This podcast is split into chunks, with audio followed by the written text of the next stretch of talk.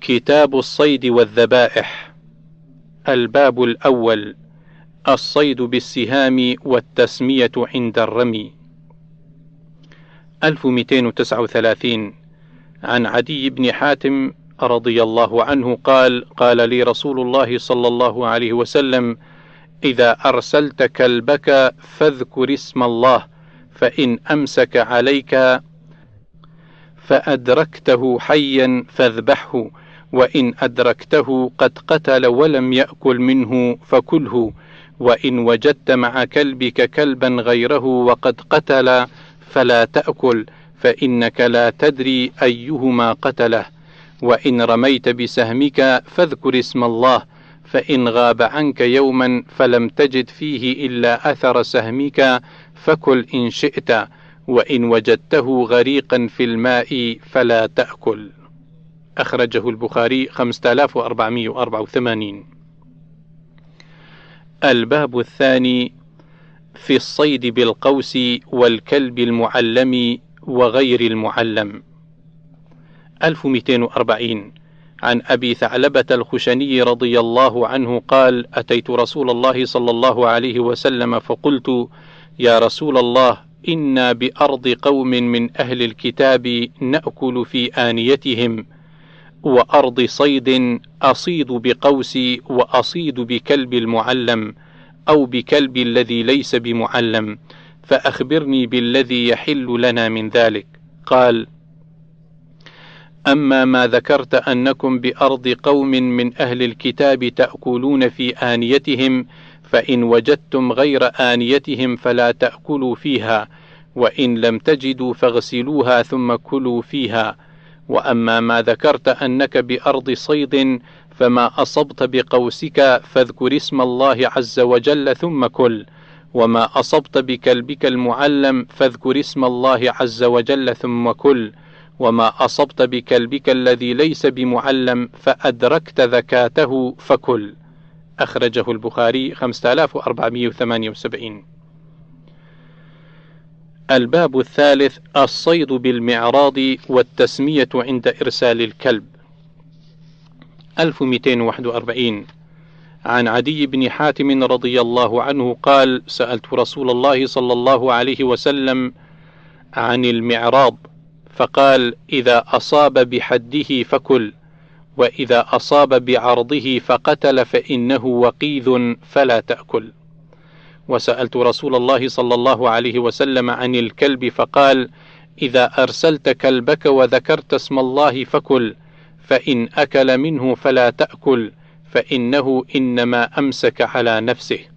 قلت فإن وجدت مع كلبي كلبا آخر فلا أدري أيهما أخذه.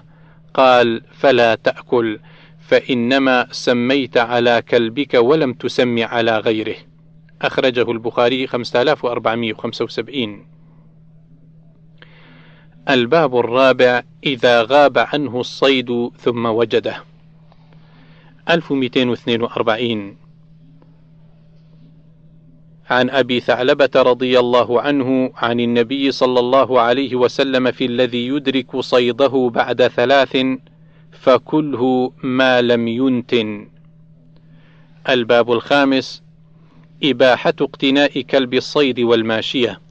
1243 عن ابن عمر رضي الله عنهما عن النبي صلى الله عليه وسلم قال من اقتنى كلبا إلا كلب صيد أو ماشية نقص من أجره كل يوم قيراطان. أخرجه البخاري 5480 1244 عن أبي هريرة رضي الله عنه قال قال رسول الله صلى الله عليه وسلم من اتخذ كلبا إلا كلب ماشية أو صيد أو زرع انتقص من أجره كل يوم قيراط. قال الزهري فذكر لابن عمر قول أبي هريرة فقال يرحم الله أبا هريرة كان صاحب زرع. أخرجه البخاري 2322 الباب السادس في قتل الكلاب 1245 عن جابر بن عبد الله رضي الله عنهما قال أمرنا رسول الله صلى الله عليه وسلم بقتل الكلاب حتى إن المرأة تقدم من البادية بكلبها فنقتله. ثم نهى النبي صلى الله عليه وسلم عن قتلها وقال عليكم بالأسود البهيم ذي النقطتين فإنه شيطان. الباب السابع النهي عن الخذف. 1246 عن سعيد بن جبير أن قريبا لعبد الله بن مغفل رضي الله عنه خذف. قال فنهاه وقال إن رسول الله صلى الله عليه وسلم نهى عن الخذف وقال إنها لا تصيد صيدا ولا تنكأ عدوا ولكنها تكسر السن وتفقأ العين قال فعاد فقال أحدثك أن رسول الله صلى الله عليه وسلم نهى عنه ثم تخذف لا أكلمك أبدا. أخرجه البخاري 5479 الباب الثامن النهي عن صبر البهائم. 1247 عن هشام بن زيد بن أنس بن مالك قال دخلت مع جد أنس بن مالك رضي الله عنه دار الحكم بن أيوب فإذا قوم قد نصبوا دجاجة يرمونها. قال فقال أنس رضي الله عنه نهى رسول الله صلى الله عليه وسلم أن تصبر البهائم. أخرجه البخاري 5513 5515 1248 عن سعيد بن جبير قال مر ابن عمر بفتيان من قريش قد نصبوا طيرا وهم يرمونه وقد جعلوا لصاحب الطير كل خاطئة من نبلهم. فلما رأوا ابن عمر تفرقوا فقال ابن عمر من فعل هذا؟ لعن الله من فعل هذا. إن رسول الله صلى الله عليه وسلم لعن من اتخذ شيئا فيه الروح غرضا. الباب التاسع الأمر بإحسان الذبح وحد الشفرة. 1249 عن شداد بن أوس رضي الله عنه قال ثنتان حفظتهما عن رسول الله صلى الله عليه وسلم قال إن الله عز وجل كتب الإحسان على كل شيء فإذا قتلتم فأحسنوا القتلة وإذا ذبحتم فأحسنوا الذبح وليحد أحدكم شفرته وليرح ذبيحته. الباب العاشر الذبح بما أنهر الدم والنهي عن السن والظفر. 1250 عن رافع بن خديج رضي الله عنه قال قلت يا رسول الله إن لاقو العدو غدا وليست معنا مدى. قال صلى الله عليه وسلم أعجل أو أرن. ما أنهر الدم وذكر اسم الله فكل. ليس السن والظفر وسأحدثك. أما السن فعظم وأما الظفر فمدى الحبشة. قال وأصبنا نهب إبل وغنم فند منها بعير فرماه رجل بسهم فحبسه فقال رسول الله صلى الله عليه وسلم إن لهذه الإبل أوابد كأوابد الوحش فإذا غلبكم منها شيء فاصنعوا به هكذا. أخرجه البخاري 5509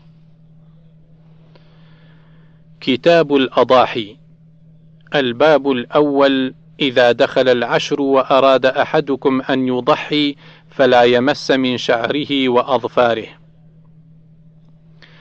1251 عن أم سلمة رضي الله عنها قالت قال رسول الله صلى الله عليه وسلم من كان له ذبح يذبحه فإذا أهل هلال ذي الحجة فلا يأخذن من شعره ولا من أظفاره شيئا حتى يضحي.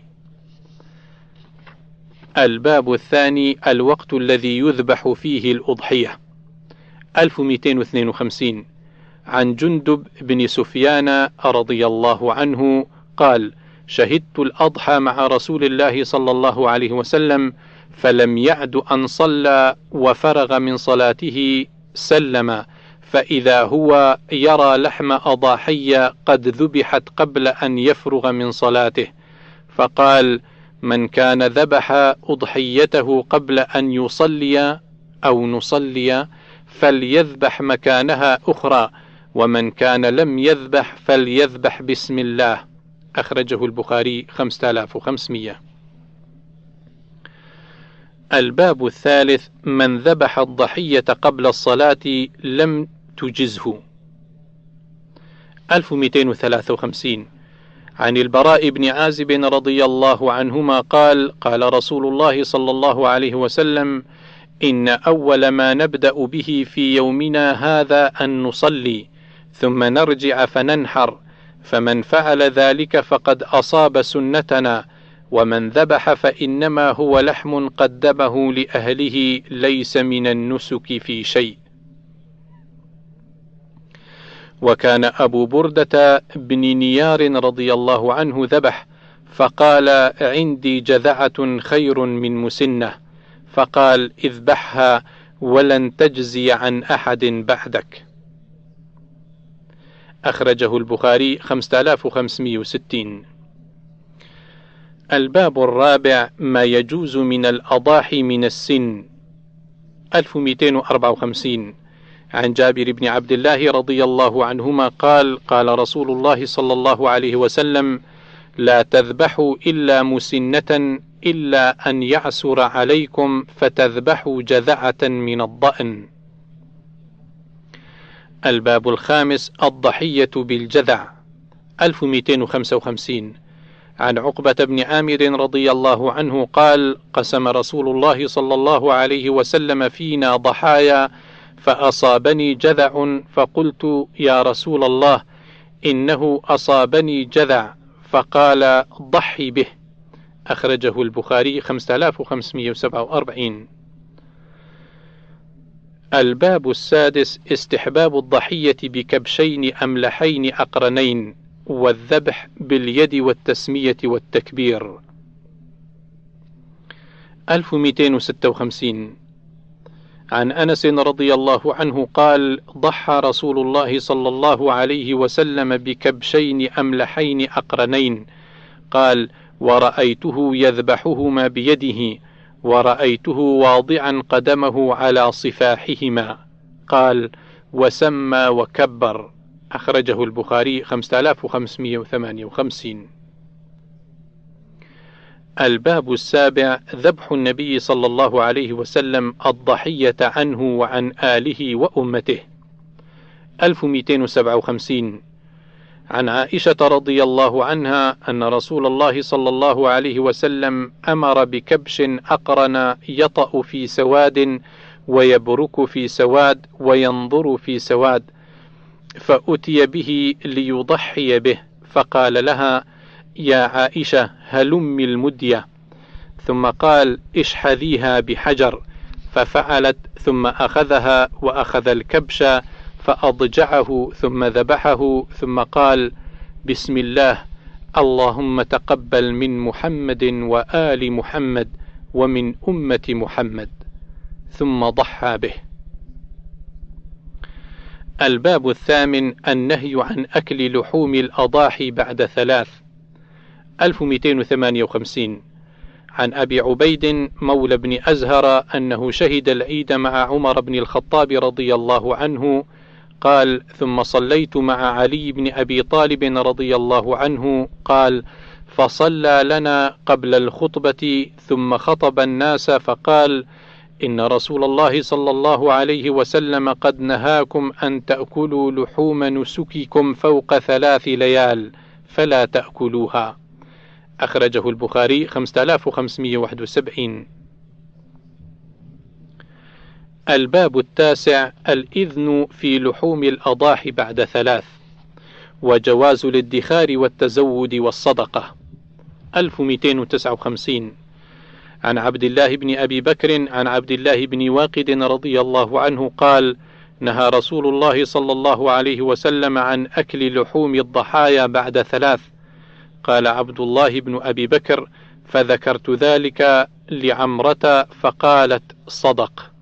سمعت عائشة رضي الله عنها تقول دف أهل أبيات من أهل البادية حضرة الأضحى. زمن رسول الله صلى الله عليه وسلم.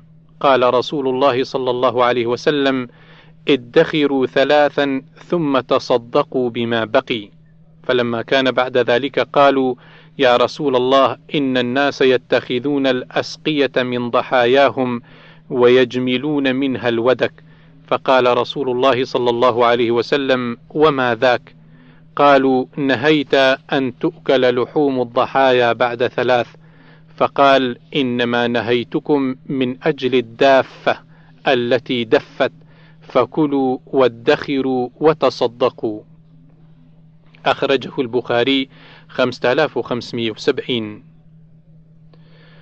الباب العاشر في الفرع والعتيرة 1260 عن أبي هريرة رضي الله عنه قال قال رسول الله صلى الله عليه وسلم لا فرع ولا عتيرة. زاد ابن رافع في روايته والفرع أول النتاج. كان ينتج لهم فيذبحونه. أخرجه البخاري 5473 الباب الحادي عشر في من ذبح لغير الله. 1261 عن أبي الطفيل عامر بن واثلة قال كنت عند علي بن أبي طالب رضي الله عنه فأتاه رجل فقال ما كان النبي صلى الله عليه وسلم يسر إليك؟ قال فغضب وقال ما كان النبي صلى الله عليه وسلم يسر إلي شيئا يكتمه الناس غير أنه قد حدثني بكلمات أربع. قال فقال وما هن يا أمير المؤمنين؟ قال قال لعن الله من لعن والده ولعن الله من ذبح لغير الله ولعن الله من آوى محدثا ولعن الله من غير منار الأرض.